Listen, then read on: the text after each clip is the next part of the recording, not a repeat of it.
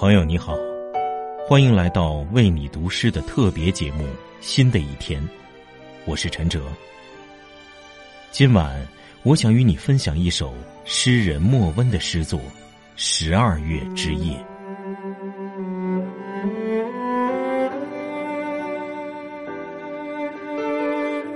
寒冷的斜坡立于黑暗中，树木的南面摸起来却是干燥的。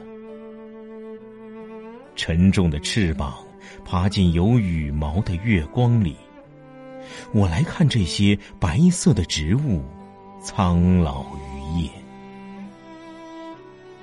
那最老的，最先走向灭绝。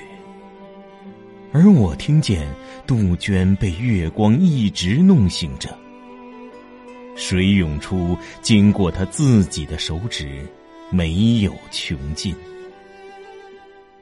今晚，再一次，我找到一篇单纯的祈祷，但它不是为了人类。